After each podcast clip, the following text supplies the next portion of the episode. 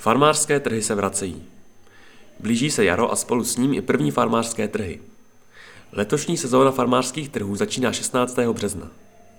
Součástí prvních farmářských trhů bude velikonoční dílnička, kde si děti budou moci uplést pomlásku nebo nabarvit kraslice a odnést si je domů. Každou první a třetí sobotu v měsíci najdou zájemci na Dvořákové nábřeží stánky, ve kterých budou prodejci nabízet sezónní ovoce a zeleninu, květiny, bylinky, síry a mléčné výrobky, maso, uzeniny či řemeslné výrobky. Organizátoři se letos rozhodli znovu zavést možnost posazení pod stromy s možností dát si kávu s kouskem něčeho sladkého či slaného a získat tak energii do nového dne. Prodejci tradičních výrobků, řemeslníci nebo pěstitelé se mohou hlásit na e-mail trhy